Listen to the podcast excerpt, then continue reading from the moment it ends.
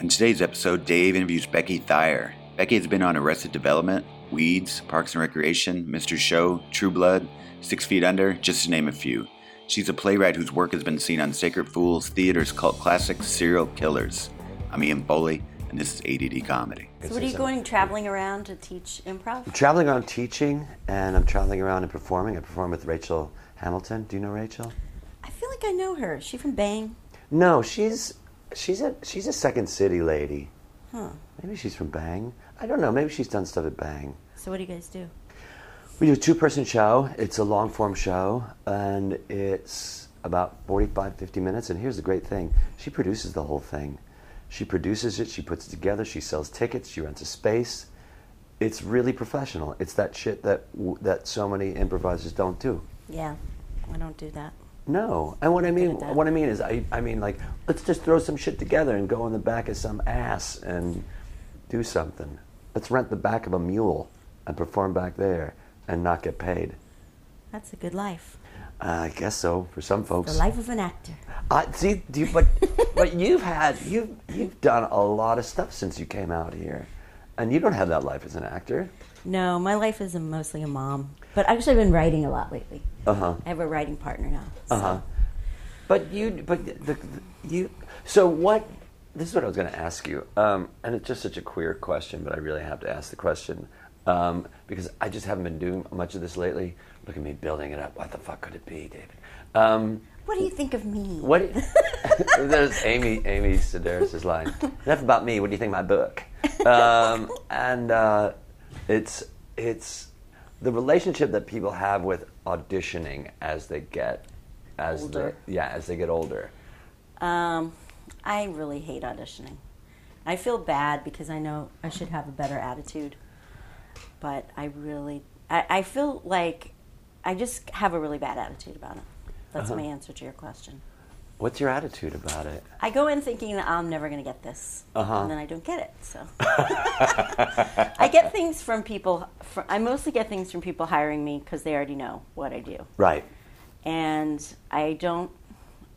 I feel bad because I have a really good agent, and they, you know, they do send me on good stuff. And but then the commercial auditions, I just, I find them so humiliating. And um, Mary Wattel, do you know Mary Wattel? Sure. She goes on a lot of commercial auditions. Yeah. And she was telling me this really funny story about how.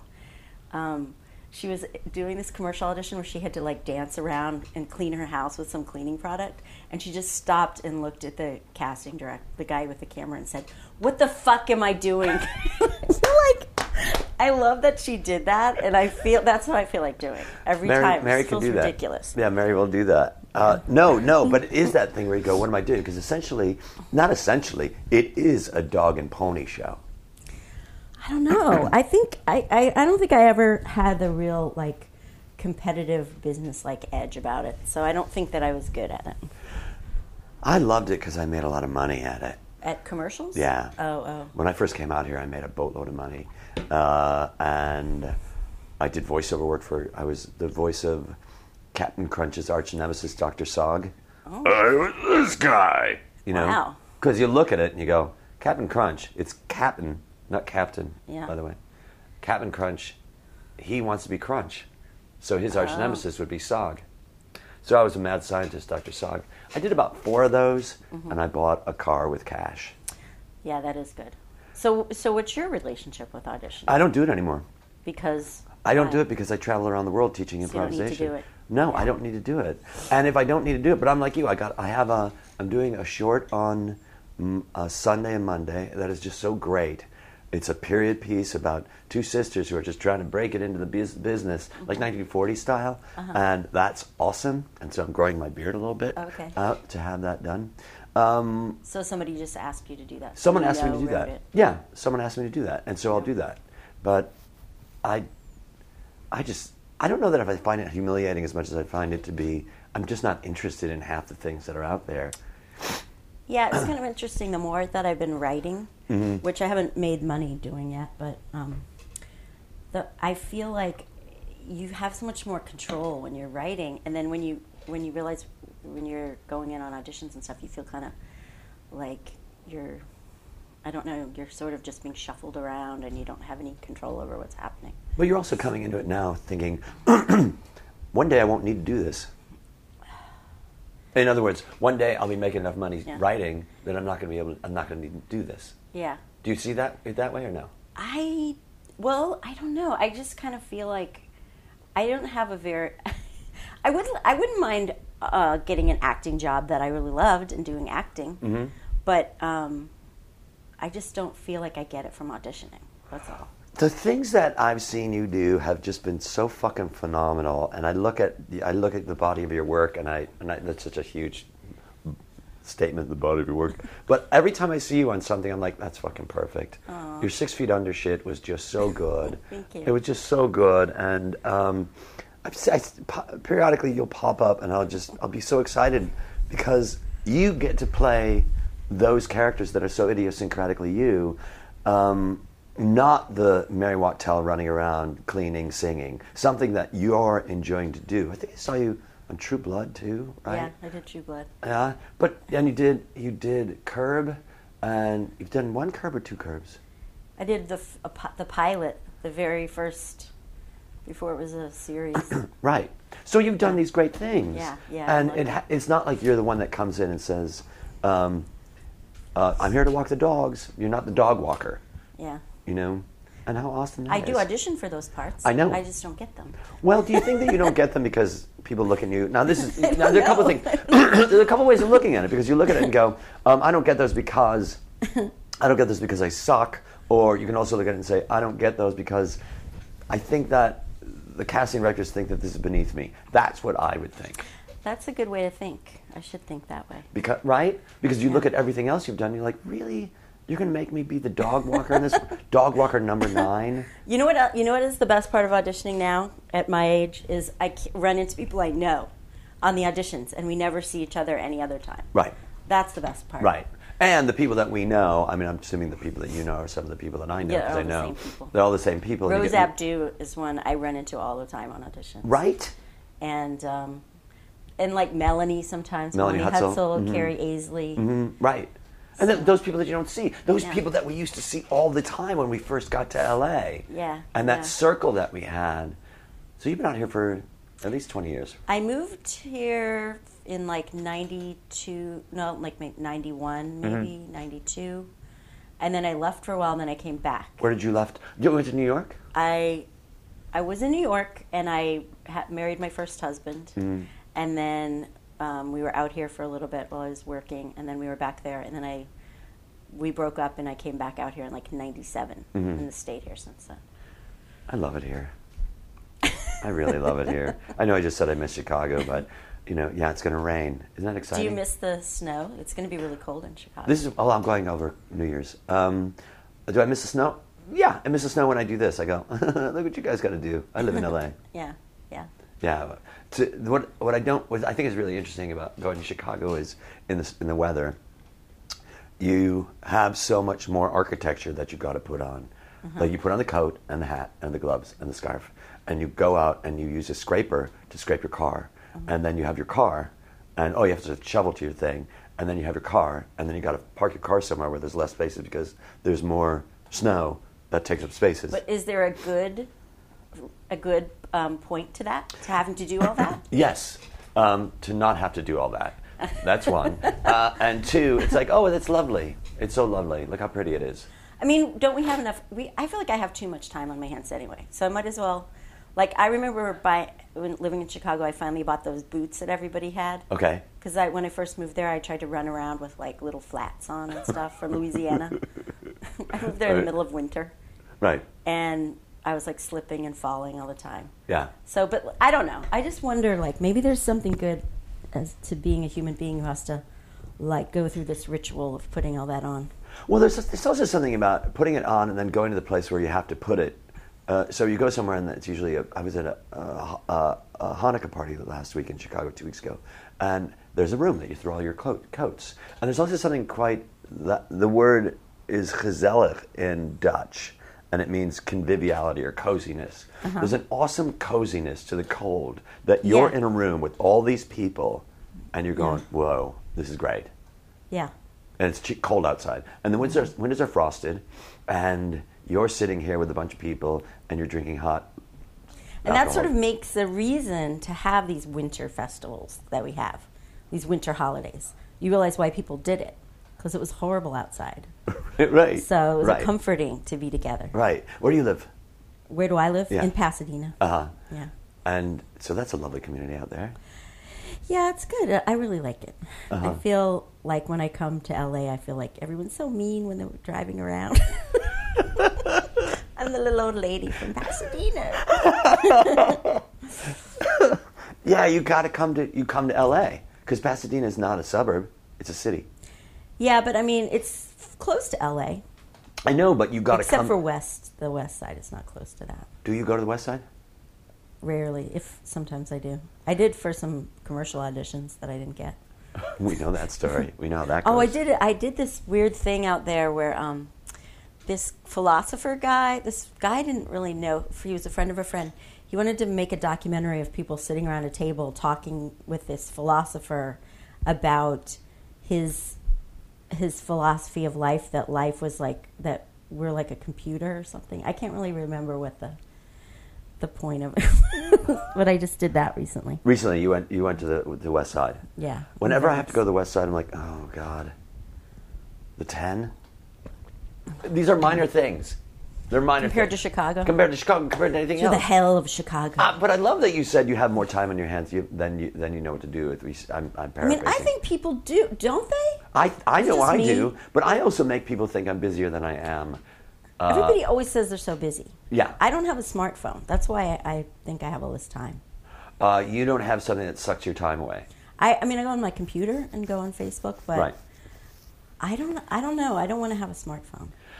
I'm very sad about it. I was worrying about it um, today. I was just thinking about how when you go, you know, when you go to college, or when I went to college, I was like the first time, and I started taking theater classes. I met all these people that were into. They were like, and it was Louisiana, so they were like talking about the poetry of George Jones, and they were just like George Jones, the the, the, the country, western singer. Yeah, Uh-huh. that he's like. I was thinking about this old friend of mine, Michael Lawrence from college, who would talk about George Jones, but just like all the different like interesting people that you meet in college that are like t- telling you things you don't know. Mm-hmm. Like I'm just a little worried that that now the experience won't be like that for kids that age because What do they'll you- just be on their smartphone. They won't like just happen to run in some to some guy they don't know who tells them some new thing that I don't know. I, I, th- I so what you're saying is, whereas um, historically there would be, uh, I would be sitting on a bench waiting for a, a bus, and I would just be sitting maybe reading a book, Yeah. and then a guy would come up and go, "Hey, I read that book," and then you. You talk, but right now you're sitting on the bench reading your smar- some smartphone, and that guy comes up and he opens up his smartphone, and nothing happens. Yeah. There's no interaction. Yeah. Are you? I notice that working sometimes working on shows. Like you know how you used to sit like if you're working on a show and you had to sit around, you just had to talk to the other actors because there wasn't anything else to do. right. But now they all just go and play their games and they don't talk like nobody would talk to me. That's that little old lady from Pasadena. I try to pretend like I'm reading the books on the set, like, ooh, these are interesting, like the prop books, trying to get attention. right. Right. Um, no, I agree. I, I agree. I also think that when I, I, I, there was a photograph of somebody. There was a photograph of three people on a bus, and each person was on the aisle seat of this bus, and they were all on their smartphones. And someone said, "What does the world come to?" And I'm thinking, you don't know whether you don't know what they're doing on that smartphone. They could be reading a Yeah. book on that smartphone. Yeah. And if they're reading a book on that smartphone, because that's what I do, what is it, among other things, what's the difference?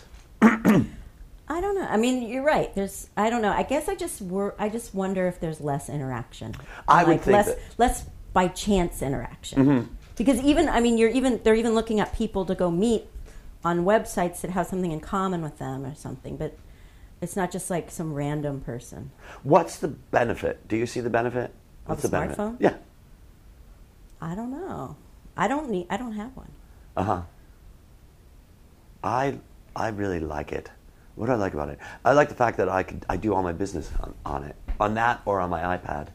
Um, I connect with people. I do promotion on peop with people. I do publicity for things that I'm doing. So I see it as a tool. Well, those are the, s- on the social network sites. Those are on the social network Yeah. sites. I mean, I, I, I do. I, I see the benefit of that. yes. But I just, I just feel like, I mean, I don't know. I'm not, I'm not saying anyone, no one should have one. I'm just saying, like, I wonder how it's going to change Yeah. what people's experience of life is. Has your husband, uh, Tony Millionaire, has he? it- Because I wonder if he's selling less books or more books co- because Uh, he's doing pretty well, I think. His books sell pretty well. You mean because It's- people are not buying books?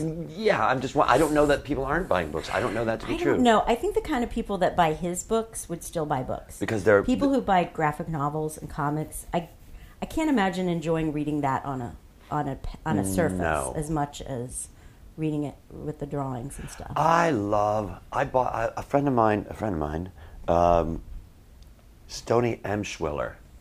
Do you know Stony? Is he from Chicago? I think he might be. Um, I don't know where I know him from. Hopefully, he's not going to hear this. Maybe he'll hear it How do because you I don't know know. him? I I just I I just Stoney. S- Stony and Stoney. Schwiller. Is he? What, how old is he? He's probably he's probably my age in his mid fifties maybe, and he's a writer. He might have been. He also lived in New York for a while.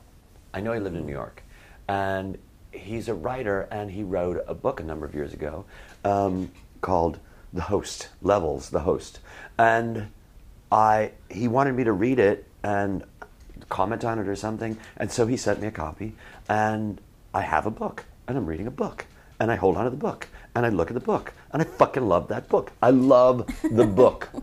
Do you read a lot? I do. Yeah. Yeah. So you understand what I I'm go to saying, the like- library though. Oh, you I, do? I I don't read on pads. No, this is what I'm saying. I want to see a picture. Is there a picture no, of there's Stony? not a picture. Yeah, but there might be a picture of Stony. I bet there is. I bet there is a picture. Because see, there was this guy that I had this experience with in Chicago. No, there's no pictures. That I couldn't. I can never remember if his name was Curly or Stony.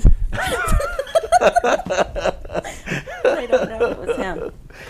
Um, I, but I, I went to a bookstore yesterday in um, in Marin County, and it was just delightful. And I, this is what I want people to do: stop writing books for about two years, so I can catch up. Yeah.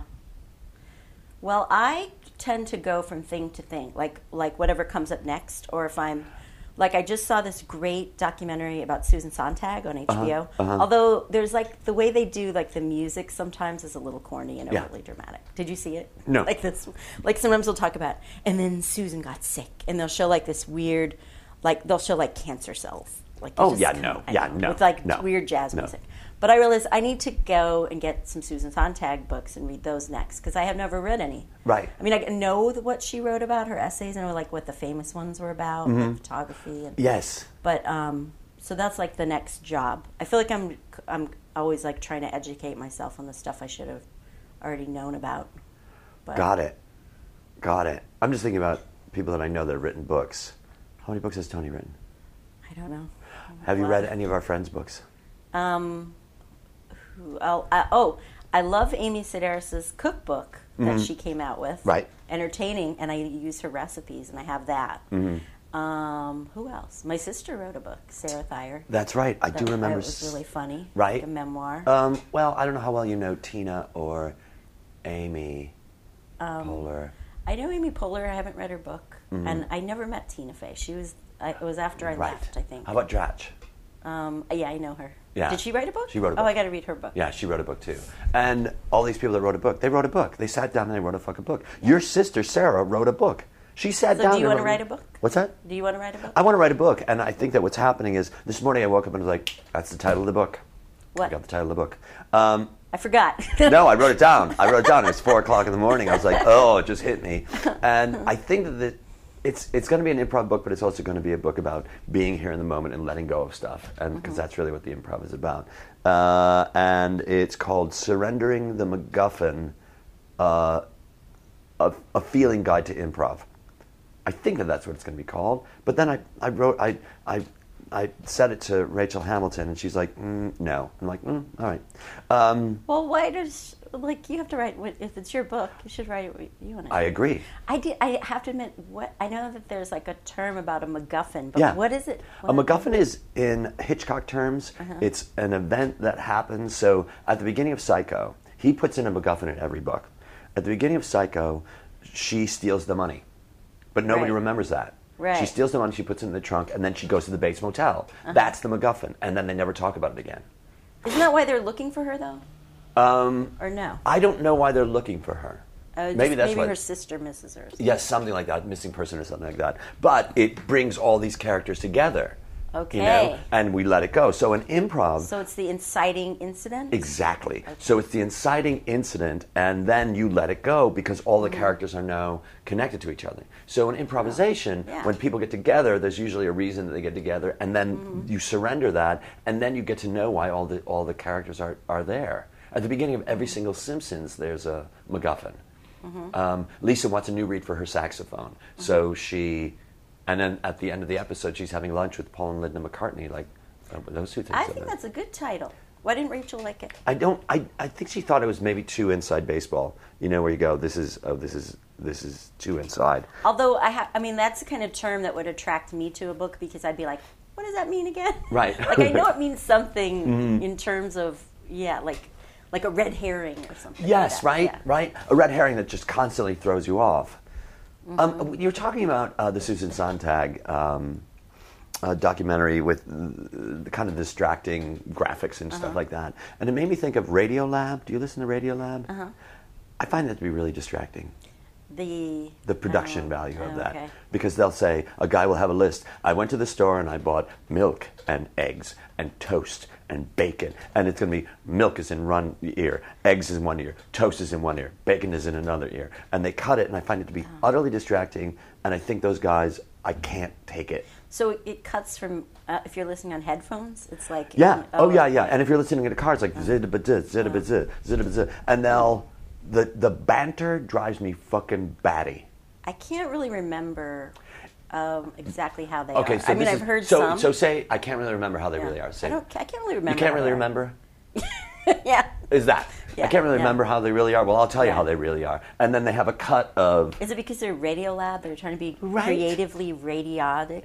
radiotic. It's radiotic. it's a combination of radio and idiotic. They're radiotic. All I remember of that show is like heard a great one where some guy figured out he had lots of allergies, and he went to some third world country and caught a bunch of tapeworms because that helped his allergies. like He just like intentionally caught walked tapeworms? around. Yeah, he walked around in like fecal matter, so he could get some worms, and then it sa- it helped him from his allergies. That's all I remember learning on Radio Lab. We gotta we gotta look at the fucking world we live in. Like eh, the, our biggest thing is snow. There are countries that have these trough snakes. You know what I'm talking about? Trough snakes. something like that there that you get in your system and they bore out from the inside of your of your Of your anywhere intestines? of your no of your Oh, leg of your leg. of I've your seen leg that, or your something, intestine yeah. or your hand like Yeah. suddenly it'll be like like it's poking Yeah. through and you're going Yeah. what the fuck is inside of you yeah, but you know who do, who are we to say that we are too good to have something growing inside of us? all right good I mean, We have think of an babies. animal. Animals, yeah, we have babies. yeah that's weird. but a baby seems different uh, than a snake growing inside of you I, hey no, I know. you know call me I think humanist surrender to the just surrender to nature and just lie there and let it all crawl around. you. Aren't there flies that do that? They like lay their eggs in your skin. I think that there and are. hatch out. Yeah, there was a woman that had a tape, some kind of worm that went into her ear, into her brain. She had a headache for the longest time, and this was recently. And they took an e, e an MRI of it, and they saw that there was something in her fucking skull. Did they get it out? They got it out. And how was she? I don't know. See, she's fine. I, again, I don't know. Maybe she's not fine. Once I heard some old ladies talking in the gym, in the sauna, in the steam room, saying that the problem with cancer is you need to just feed it and let it live in your body. And if you try to kill it, then it'll kill you, which I thought was an interesting philosophy. I don't want that inside my body. Maybe you just have to, like, just let people, let other creatures live in your body. You probably have things in your body anyway. Oh, I bet I do. I know I have things in my body. I know I have things in my body. I know, I know, I know I have things in my body. Um, I eat a lot of fucking stuff. I eat so. Sushi. Oh, e- I had sushi yesterday. I had sushi yesterday at a place where they made it all wrong. The sushi was wrong. It was like, okay, you know the little Jimmy sprinkles that have like the red and blue and like the colorful sprinkles that are Uh-huh. They on. put that on sushi? it was fucking on a, on a roll, Where and was I'm like, this? this is in, this is in, this is in. This is a cupcake store. It looked like it was looked like the cupcakes, com- and they sushi. got it totally wrong. There was like it was one. Do you ever watch Kitchen Nightmares? No. But you ate it anyway. I ate a lot of it. Why? Because it was there, It was and I was sweet 15 and sugary. It wasn't sweet and sugary. That's the weird thing. Like it, it looked like it looked like a cupcake fucked a, a, a, a- a sushi roll. What were the jimmies? The jimmies were I, they were just crunchy. Worm eggs. They might have been worm They eggs. were crunchy. They were crunchy. What color were they? What color were they? You say what color were they? Yes. They were uh, they were like a pastel green, pastel blue, a pastel orange. I'm not kidding. They were like little. I should have fucking taken a picture of it because I'm thinking this is not right, and I'm never going back there again. But isn't that? I mean, it, like I do that too. Then I'd still eat it anyway. I'd I be ate like, it anyway. "Mm." I ate like it I remember anyway. being like, we got this chocolate pie from. I would normally not get this, but my daughter was like, "Can we have this?" It was like one of those chocolate cream pies from Vaughn's with like chocolate pudding and whipped cream on top. Sure. And there was like, when I got it home, there was this red juice leaking out of it, and I was kind of like, "What is that?" "Mm, I don't know. And we were all like eating. we were eating the pie, going, "Does this taste weird? This kind of tastes weird." I was telling my husband, I was like, "I think I should take this pie back and tell him that I think there was some, something." It was what? I'm sorry. No, what was it? I was like, I, th- I think I should take this pie back and tell him that there was some kind of red juice and I just taste weird. And he goes, and he looked at it and he's like, it's half gone. You can't bring the pie back and be like, there's something wrong with it. We ate half of it and then we were like, Oh, well. I'm sorry. No, don't be sorry. Oh my god. And it, it's one of those things where like this does taste funny. Taste it, and you go okay, or this smells bad. Smell it. Okay, what is that? I don't know. Let's eat it. Let's see.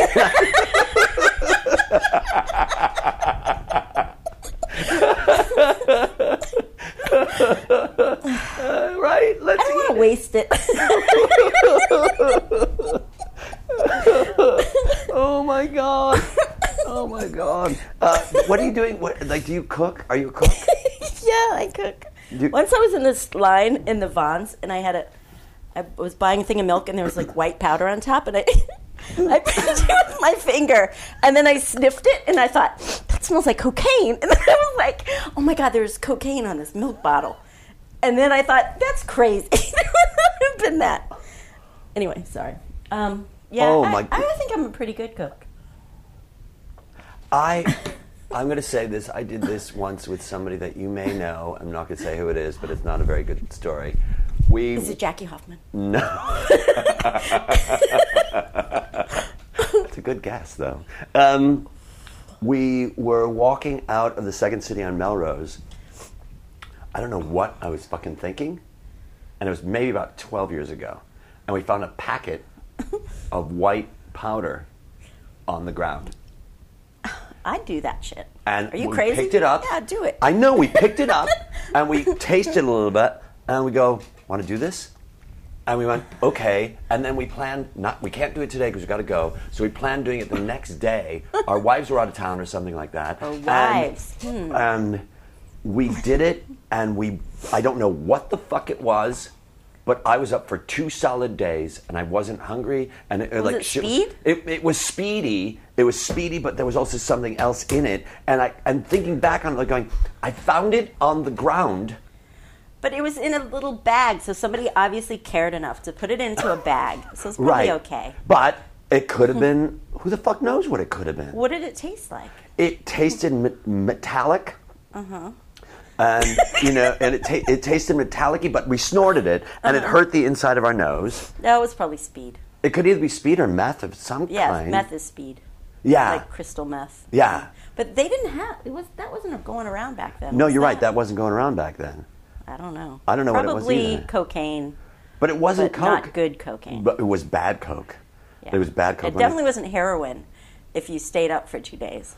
because heroin makes you sleep. Yeah. I Okay. think it wouldn't keep you up. Yeah, for I don't. sure. I don't know. I am so glad I, that shit wasn't around because I would have done it. I would have done it. I would have done it. Well, Yeah, then you wouldn't have any teeth left. Right. Now look at you. Right. Plenty of teeth. Almost all that I came with. Almost all the teeth I But you came came, you came out with a full set of teeth. with. I came with a whole set of teeth. My girlfriend, my girlfriend has her baby teeth. Oh, did they? Did her other teeth ever come in? They never came in. Oh, well, my Which is a- daughter's one of my daughters is having stuff pulled because one of them ca her t- baby tooth didn't come out, but the other tooth came in like sideways. Her baby tooth didn't come in or came or didn't Her baby leave. tooth wouldn't c- wouldn't come out. Wouldn't come out. And my other friend had that, but her permanent teeth grew in behind them like a shark. Wow, she had double rows? Yeah. That's So they have to pull it. They I have would to also pull think the that'd be a flossing nightmare. teeth. yeah. I don't know. Yeah, it would be a flossing nightmare. I enjoy going to the dentist. I'm going to tell you. Do you have a I- nice dentist? The dentist is fine, but it's more along the lines of I don't want to have to deal with getting older and having false teeth in a jar. Do your parents have that, or did they? They have a bridge. My mom has a bridge. My dad has his teeth. But I look at all those things about getting older. That's why I quit smoking. You smoked, didn't you? no, I was never a smoker. You were never a smoker. No, I had a psychological aversion to smoking because my parents were always smoking around us when we were little, Does Sarah locking smoke? us in the car with the windows Right. up, making us breathe their smoke. So n- uh, Sarah neither of you- did. Sarah, smoked. did. Yeah, I thought she did. Did Andy smoke? yeah, they were big smokers. That's what I thought. I think I've smoked with Andy. Um, I just saw him. I did a little thing on Conan the other night. They Andy just Richter called was talking me up. about. Yeah, uh, yeah, yeah, Yeah. He's a happy man. Yes, he seems happy. Yeah. Yeah. What a gig. Yeah, People are working that we know. I'm Yeah. just, I'm, I'm like, but you're. You know what? I this is the key. I think you just have to keep creating your own thing. Like the more I'm like writing with my partner or writing things, I'm just happy, and then I feel like I feel like there's more of a flow, and then work will come. You know, it doesn't feel like I'm waiting for it to come. It feels like I'm. boy, Beltzman, Mark Beltzman said when I first got here, he goes, I said, I'm coming out to LA. He said, get a distraction because you don't want to wait around for the phone to ring, essentially. But what you're saying is pretty much the same thing, but you're also saying keep artistically moving forward. Yeah, what you're doing because you're always teaching. So I'm Oh, always, that's great. yeah. I have a class this, this afternoon. Where do you teach? Here. I have a drop in class, so whenever I'm in town, I do a class in um, at Theater Asylum, the Lillian Theater. Oh yeah, yeah, yeah, yeah. yeah, right yeah. over there. Um, so I teach a class there. And people, how do they know you're in town? I Or they have a just always website. have the it's on my class? website, Oh, okay. and and I also when I'm out of town, I'll tell people. So it again going back to social media and stuff like that, uh, I I really rely on it to make sure that people know what I'm doing That's good. because I want people to know what I'm doing. yeah. Uh, but when it comes to, I was thinking about the, the stuff that we did at the Annoyance Theater. You were there longer than I was there, but there was always something going on. There was always another project going on. There was always something Mm-hmm. happening. And I find that when you're uh, surrounded with people, certainly having a writing partner, when you're surrounded Mm-hmm. with people that are creative, what a fucking joy that is. It is. And I feel like that um, I'm not, I, re- I did write a, a play by myself that I just kind of started doing because I was, I wanted to try it because I was reading um, a lot of Pinter. And I was like, I want to write an absurdist play. So I started to write this play. And then it turned out to be, I was trying to see if I could make it make no sense at all. But then it kind of made, started making sense and being funny instead of dramatic like I wanted it to be.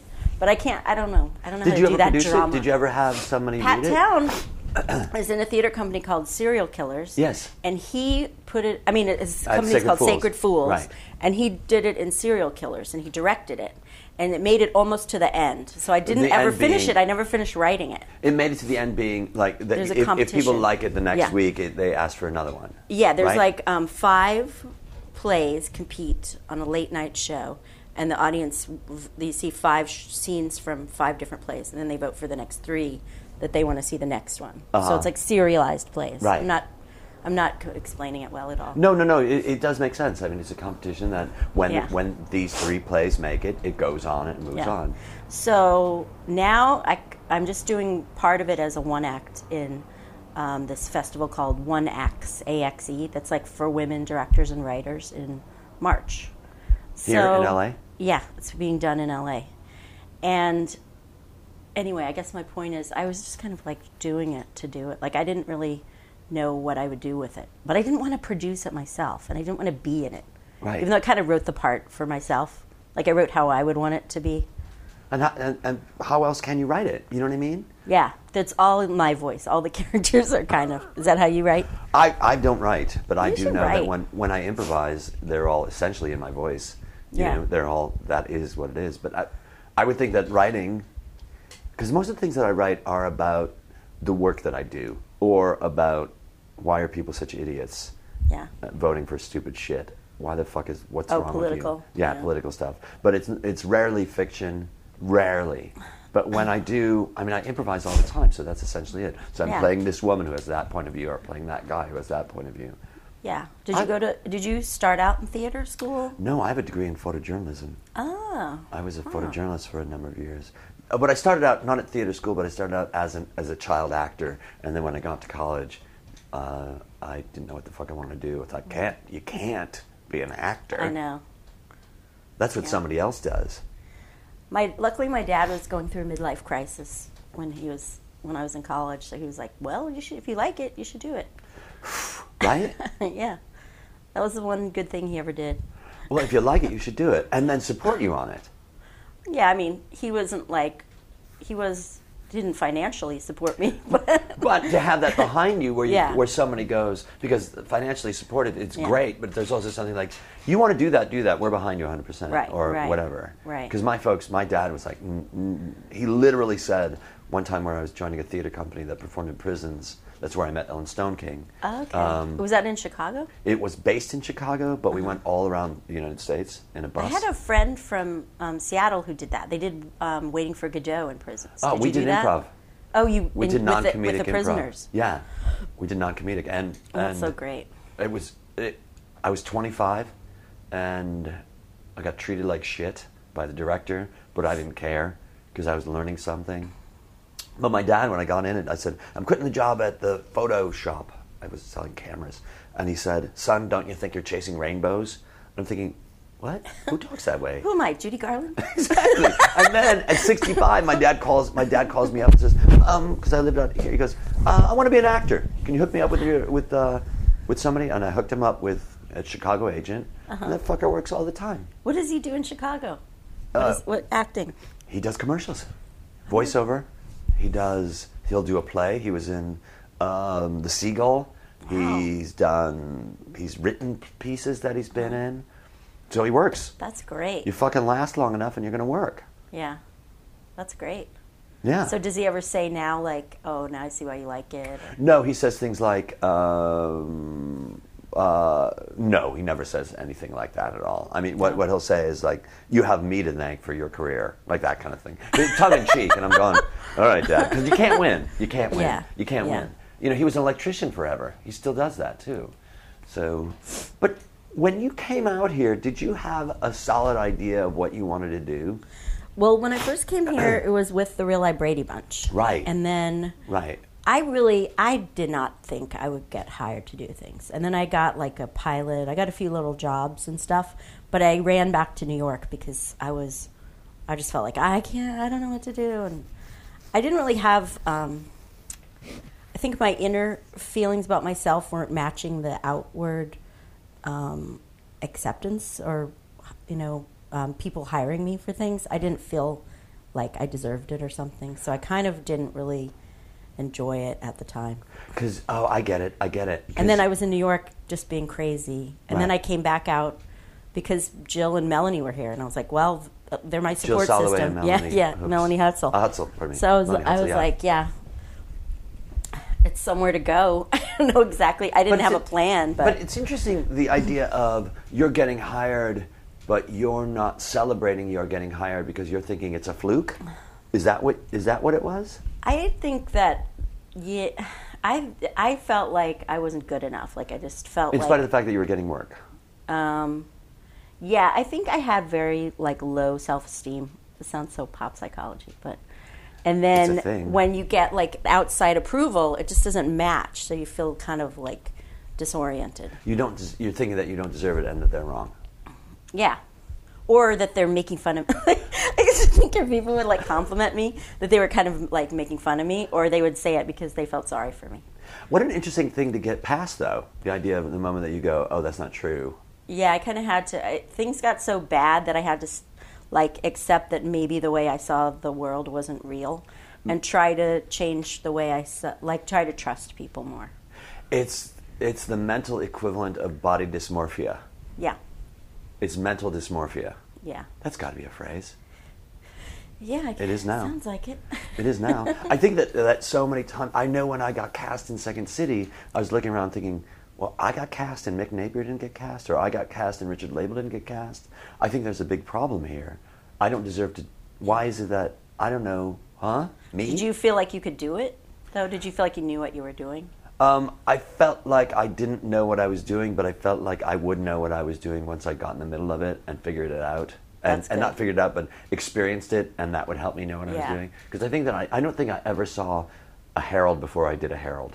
I don't think I ever saw a Second City Review total. Maybe I, I, am sure I did Uh-huh. I, before I, the did. first one. Uh, time I ever went to Second City, I saw you. you and and A- uh, you know you and uh, Liza Coyle and Jackie Hoffman. touring company. Yeah, but it was I must have been like on a Monday. Yeah, it was or a Monday. something like that. Yeah. yeah. Do you talk to Jackie at all? I haven't seen her in a long time. I saw her do uh, do a show out here. I went to see her and said hi to her, but it was kind of like she was busy and we Right. talked. That's the thing about Jackie is she's busy. yeah. Like, hey, how are you, Melissa? What's happening? That sort she of thing. calls you Melissa. Oh, she always calls me Melissa. she calls everybody Melissa.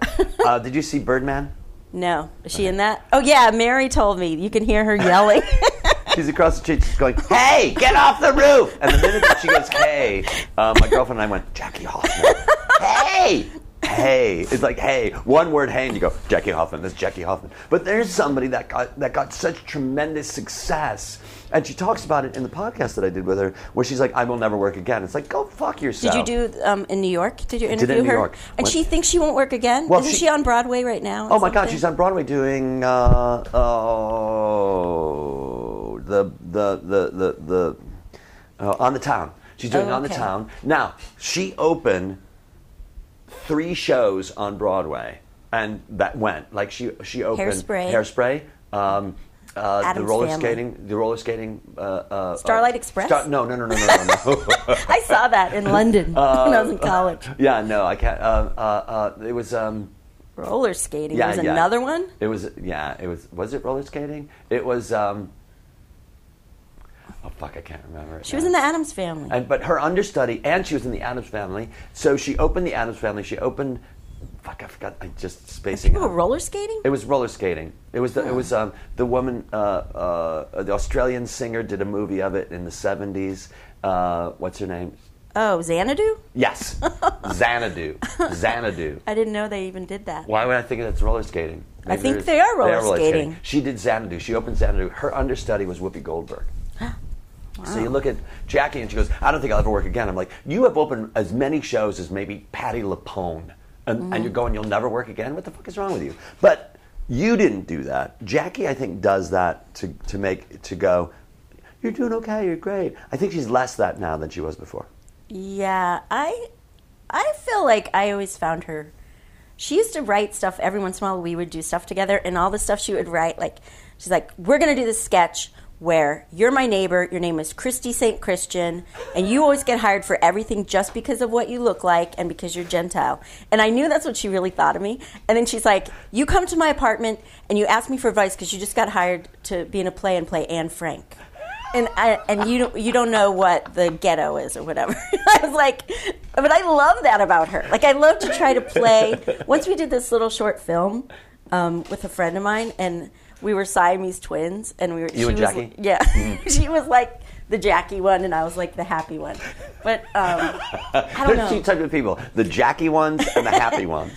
but anyway, I don't know. She's so funny. I love her. I love her too, and it it is that feeling of, well, you're looking at Jackie and going, Jackie always wanted to be on Broadway, always, Yeah, so she made it happen. and she made it happen. But you look at Colbert, Yeah. always wanted to be Colbert. Yeah. I didn't know him that well. I knew him a little bit, and Mm-hmm. I never would have guessed that he was politically liberal. I was So- assumed he was really like a conservative guy because he always wore a suit and everything. Right. Well, Second City, we all wore a suit. Yeah, that's true. But I saw him out here, like on a lot somewhere, and he was wearing a suit, or like Got a it. jacket and a tie. Right, right, right, right, right, right. No, he was always liberal, and all the work that we would do, he's always liberal, always kind, always, uh, you know. And he had Obama on his show. He has a show. Did you just watch it last I night? watched yeah, it. Yeah, it was I so watched good. it. It was really great. It was Yeah. really, really great. And everybody out here is out here. So I have a friend who is talking about, she's a young woman who's talking about coming out to LA.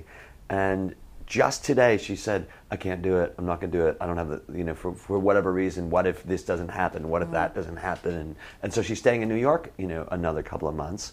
And I'm thinking, what, what do you, fear stops us all the time. Yeah, And fear is just a thing. yeah. And I look at, the, again, I'm going back to the annoyance shows that we did, where you go, these are the stupidest fucking shows in the world. And if you want to think that someone's going to judge you, you do the Miss Vagina pageant. Were you in that? Yeah. You do the, something called the Miss Vagina pageant, or you do, what's another show that you were in over there? Um, well, I'm, I just did that. I did Manson the musical. Manson the musical. And the, and the Real I Brady Bunch. and the Real Life Brady I Bunch. suppose, Yeah. Three pretty stupid things that Yeah. you just went, you know what? I don't have to worry about myself. Well, it was because I felt like I felt safe with my group. Like we we were all like the people whose opinions mattered the most to me were involved in those shows. So if if someone else didn't get it, then they were just lame. Right. Like we were the key, we were like the most important people. I totally agree. and that's one of the things about coming out here and having a community out here that you're coming out here not alone. That when you come out here, you will be, for the most part, you will be surrounded by people who really care for you and people who want to help you out. Yeah. It is good out here. Yeah. And how did you find your writing partner? Um, okay, her, she's getting married to this guy, Matt Danner, who I had actually met him on a job I did for this kids show called Out of Jimmy's Head, and he was the it was like a live action mixed with animation, and he was directing the animated part. Then he ended up then I, um, when my husband Tony Millionaire got a show on Adult Swim of his, they made a, a show of his comic called The Drinky Crow Show. Matt was the director. So Ah. then Tony and Matt started working together, and now they're um, working on trying to get a movie made of one of Tony's other books. Uh-huh. And so then Annie is Matt's fiance, and when I wrote that play, M- and Matt's mother is a manager who's been out here since like the 60s. She's really great. Her name is Judy Copage, and she's really tough. And Uh-huh. Judy smart. Copage. Yeah. How do you spell Copage? C O P P A G E. Copage. She's told me she worked on, um, there was this book called uh, Sheila Levine is Dead and Living in New York City or something like that. That really sounds Do you remember that familiar. book? Yeah. it was by Gail Parent. Okay. who was a writer for the Mary Tyler Moore Show. Anyway, Uh-huh. so that book, I, I've I always found that book in used bookstores. It's from like the 60s. Mm-hmm. It's like of kind of like funny women's humor, like anti Mary Tyler Moore story. kind of Got it. thing. But anyway, okay, so anyway, so she's their manager. She, she, Annie's a writer and she's written a lot of pilots and written on TV. And Judy read my play and said we should write together. And she was right because Love it. we were good balance together.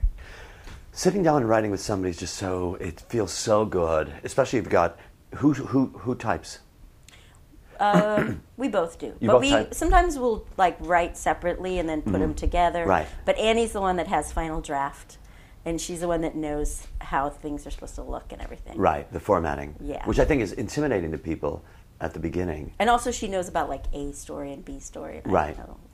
yeah those are things too I know. where you go what is that how does that work how does that work uh, one of the things that andrew alexander said when when uh, andrew's the owner of second city when he was uh, in the chair um, he was saying we have to teach people how to write because to be an actor is one thing but there's another skill that you're writing that when you can act and you write it's sort of like you know how to cook the food and farm the food farm the food and cook the food because at that moment you're doing everything that you could possibly do to get yourself work to put to to, to put yourself in this place that is just dying for you to show up with stuff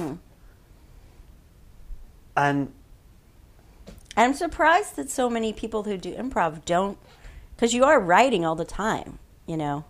So I think that I'm starting to realize like that people, um, I don't, not you, but like I think some people feel like to that to write. You have to like know this set of rules. That's what- like it's from school. It's from when you had to write essays in school or something. But really, the best way is to just write the way you would talk and not not be thinking about those rules. Like I feel like that took me a long time to because I, I was like you know straight A student in school and cared all about grammar and following the rules and structure. diagramming sentences. And that gets in the way of creativity sometimes, I think. It's interesting because exactly what you're saying is the reason that I think so many people want, don't want to do improvisation because the rules don't make sense to them. Why don't I ask? Have to ask? Why do I have to not ask questions? Why can't I talk about somebody who's not here? This is the way that I live my life. How can it be so that the moment that I'm up on stage, I have to think about all those fucking rules? Get the who, the what, and the where out at the beginning of the scene, or get the game of the scene, that sort of thing. And I think wow, we're stopping people because there's a governor upon them saying there's right and there's wrong, as opposed to you are up here to unfold and furl evolve of who it is that you are. And when you're saying is get in front of get in front of something, type out on it, and just go blah and Mm-hmm. see what happens and fix it later. Right. That's what they say. Like Hemingway said something like all first drafts are shit or something like that. Right. I like to just like a- attribute phrases to people like Hemingway. I don't know. Uh, Hemingway said he it, did say or that. um, uh, uh, yeah, Hemingway said it. I think Betty Crocker said it. yeah, Betty Crocker All said first it. best. pies are shit. Right, right. And so, do you feel like when you with improv that people shouldn't be thinking about the rules? I believe that we're teaching people the wrong way. I think that what we should te- what, I think what we I think we're teaching people the wrong way. What the way the way that I work is let's talk about the emotional content first, and then we'll figure out where the fuck we are. So you and I are sitting in chairs. Each of us has a different emotional mm, point of view at this moment, and let's just fucking go at it. And later on, we'll figure out where the fuck we are. Mm-hmm. Because who wants to watch something where, hey, Jimmy, I'm so glad that you came out here to the Running of Bulls with me in Pamplona. I know that you're an astronaut and your wife is having a baby, and you know that I just opened up this restaurant in Spain, and mm, there's a dog that keeps following me around. And you're Mm-hmm. going, what the fuck just happened? See, I never took improv. I never went through those things, so I always did probably. I think I broke rules a lot. You, pr- you did, but it worked out for you. But, th- but you I also. don't, ca- I don't feel confident when I improvise, but it is fun.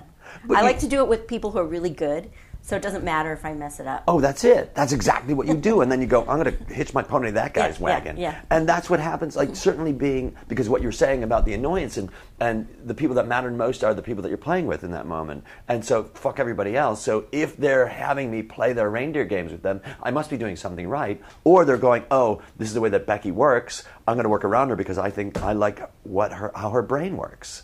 So I guess it's f- like you're saying it, it sort of helps a person feel confident if they're already in the situation working with these other people. Like Clearly. you should trust it. Like if I wasn't good enough, I wouldn't be here. That's exactly it. Yeah. And and the moment that you start thinking I'm not good enough, I shouldn't be here, you're fucked because you're shutting down everything that you are up to that moment. Nothing else matters. Like, oh, I have no right to be here. Like, really? Yeah, I think I lear- I had to learn. There was like some job TV jobs that I would get where everybody would like afterwards. They're like, "Oh, that was so great. That was so great." And then when I worked on Mr. Show, they never said anything. And I, I was at first I was like really nervous, like, "Oh my god, I must be really bad." And then I had to just kind of logically go, if they had a problem with what I was doing, they would tell me. Right. So I had to just go. I don't need to be babied and told how great I am. I just have to like do this work and not be so, you know, needy. Right. And what also is happening is what you're talking about there is I need I I get to have the confidence or at least pretend to have the confidence and not to have the doubt and to quash my fear and to be here right now because people aren't here to pet me. They're here to say, I like the way you think, I the way like the way your voice works, I like the way you act and go. Right. And they're they're they're thinking about their other things like the writing and Right. the other, their own performances. Exactly. Yeah. Exactly. And you look at Mr. Show and you look at all those fucking people that were on Mr. Show and how inspiring that was for just a generation of people. Yeah. Yep. That was funny. Not it wasn't at the time not a lot of people saw it though. I It know. was on at like 1 in the morning or something. Right. Yeah. But I, I look at and I think, what is the what is one of the top three sketches that I've ever seen in my entire life, and it's that audition sketch. I knew you were going to say the audition. I know that was such a crazy that is a great it's sketch. perfect. Yeah. Uh-huh. And I had Dino on. You know, Dino did the the. Did he podcast. write that, He or- wrote that. Okay. He wrote that, and Dino Dino wrote that. Yeah. Uh-huh. And we talked about the, his writing of that, and there's another guy who just doesn't give a fuck about what anybody feels and Yeah. just does what it is that he does. And I remember when Dino and Andy Dick used to do Dino Stamatopoulos and Andy Dick used to do a show at IO Improv Olympic in Chicago, and I go, who the fuck are those two jagoffs just jerking off on stage? What the fuck are they doing up What were there?" they doing? I never saw that. Well, they, their show was like, I'm going to eat maple. Hey, look, I'm the queen of the hats. And they would dance around and going, What the fuck is that? Why am I sitting watching this? Oh, I got so mad. They were working it out. uh, They, were, working figuring it out. oh, and when Dina was on the show, I said, I've got an issue with you, and I'm going to go back to 1983 and yell at you for that. And he's like, I don't remember it. And he said, I totally apologize. And I'm like, looking at back at that, I'm going, you, you, at that time, I was so angry. And looking back at that now, going, no, they were fucking, what did you say? They were figuring it they out? were, yeah, They, were, working it figuring out. Yeah. Yeah, I mean, I think that's part of it too. Like with writing, it takes a while What takes a while? to feel comfortable doing it. I think. But um, Yeah. Yeah, and also to say, everything that I've written up to this point, there's been some good stuff in it. There's just been some good stuff in it. And we're not here to doubt. I'm not here to question myself. And when I teach, every once in a while, something will come in, and it's an interesting thing that happens. Or like, I don't know these people. I'm I'm in. I've been this year. I've been to, into. I've been to Sydney, Canberra, Australia. I've been to uh, Oahu, Maui, London, Dublin. I've taught in New York a number of times, and half the time I've been. I go to San Francisco. You know, maybe three or four. how do times a these year. people find your classes? Um, just eh, people knew me, and then people heard about me, and then somebody says in Seattle, someone said, uh, this woman um, Taylor Edwards said, I, I want you to come up here. I taught I took a class from you in New York. I want to put some classes together in Seattle, and I said great. And so she put the classes together, and I don't know these people, but if I had doubt, I wouldn't be able to do it. Uh-huh. Yeah, I especially wouldn't- if you're the teacher. Exactly, Yeah. and especially because I'm I'm not I'm teaching something that other people aren't teaching. Yeah. I'm teaching something that's very different, and so there's going to be a lot of pushback. But still, I go, you know what? I've got a business. So when you go to these places and teach, have these people uh, already taken improv classes, or For the is it most their part, first time? I have had Mm-hmm. students. I had one student say, Your, "Yours was the first improv class because the work that I do, do is the work that I do. You don't have to have improv training. You just have to be present, and Mm-hmm. let's just start from there." So did the um, in the other countries are they do they improvise the same way we do here, or is it sort of Yes, they do in a way, but they there's like in they do they do they do, but there are certain things like when you go to a British country, or a country that is has a foundation or a DNA of Britain, there tends to be a lot of politeness that you have to get through, and because the politeness is a lie, politeness is going you know you're not really telling your truth, and so I got to cut through a lot of that stuff, and that's really fun for me to do because go, uh, uh you don't believe that. It's like, well, I didn't want to hurt his feelings. It's like he's not in the fucking room. You're not in the room. You're two actors who are playing. It's like somebody saying, well, you know, Ophelia, I don't. Maybe she won't die in this one version. we don't want to kill her off? We don't want to kill her off. Suicide's bad. What if some kids watch this this show? You know, I don't want her to drown. So what if it's a dream?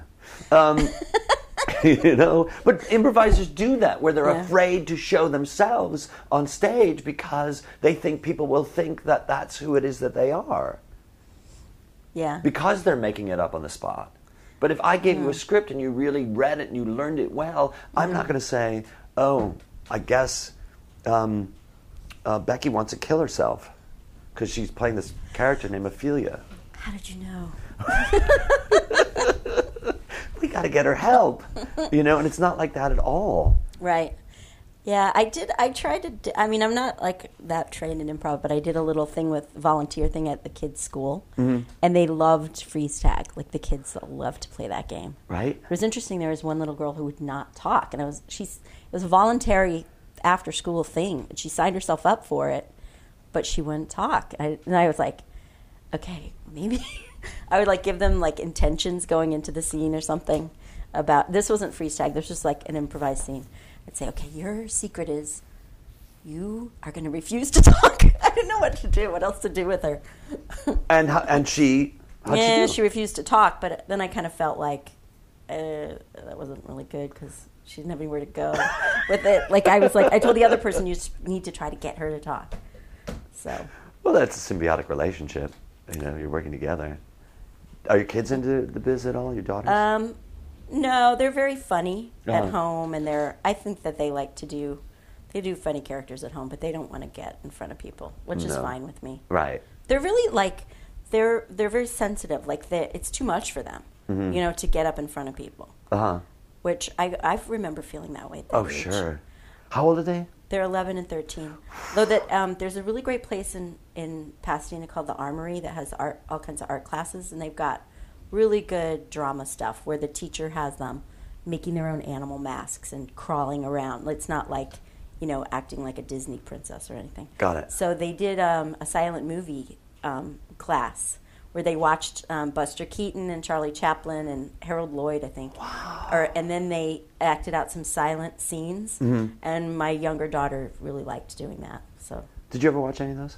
those movies. Um, yeah, I wanted. I read some book about Fatty Arbuckle, so I got some of his old movies because I was kind of fascinated with that whole story. Right. And I've I haven't watched a lot of Charlie Chaplin. Um, who else? I well, Charlie Chaplin, Laurel and Hardy, but they weren't silent. They were they were speaking, yeah. but at the time, essentially, they were kind of silent because most of it was just slapstick and that sort of thing. But I was just always in. I it, it's a major part of I think my acting. Yeah, I could see you have that old fashioned kind of yeah. style. Yeah, yeah, and uh, you know, I loved I loved um, the Marx Brothers. I loved all that stuff. When I think about the Marx Brothers, I think about being in Chicago on Christmas Eve and New Year's Eve and watching on GN or WFLD, watching all the old Marx Brothers movies with my mom uh, as the snow is falling outside the window. Yeah. It's such a great feeling, Yeah. great memory. So nice. Let's stop there. Okay. That was really good. Oh, good. Thank you so much. Thank you for listening to ADD Comedy. For Dave Rosowski, I'm Ian Foley. For more information on Dave, you can go to his website at www.davidrozowski.com or follow Dave on Twitter at drozowski.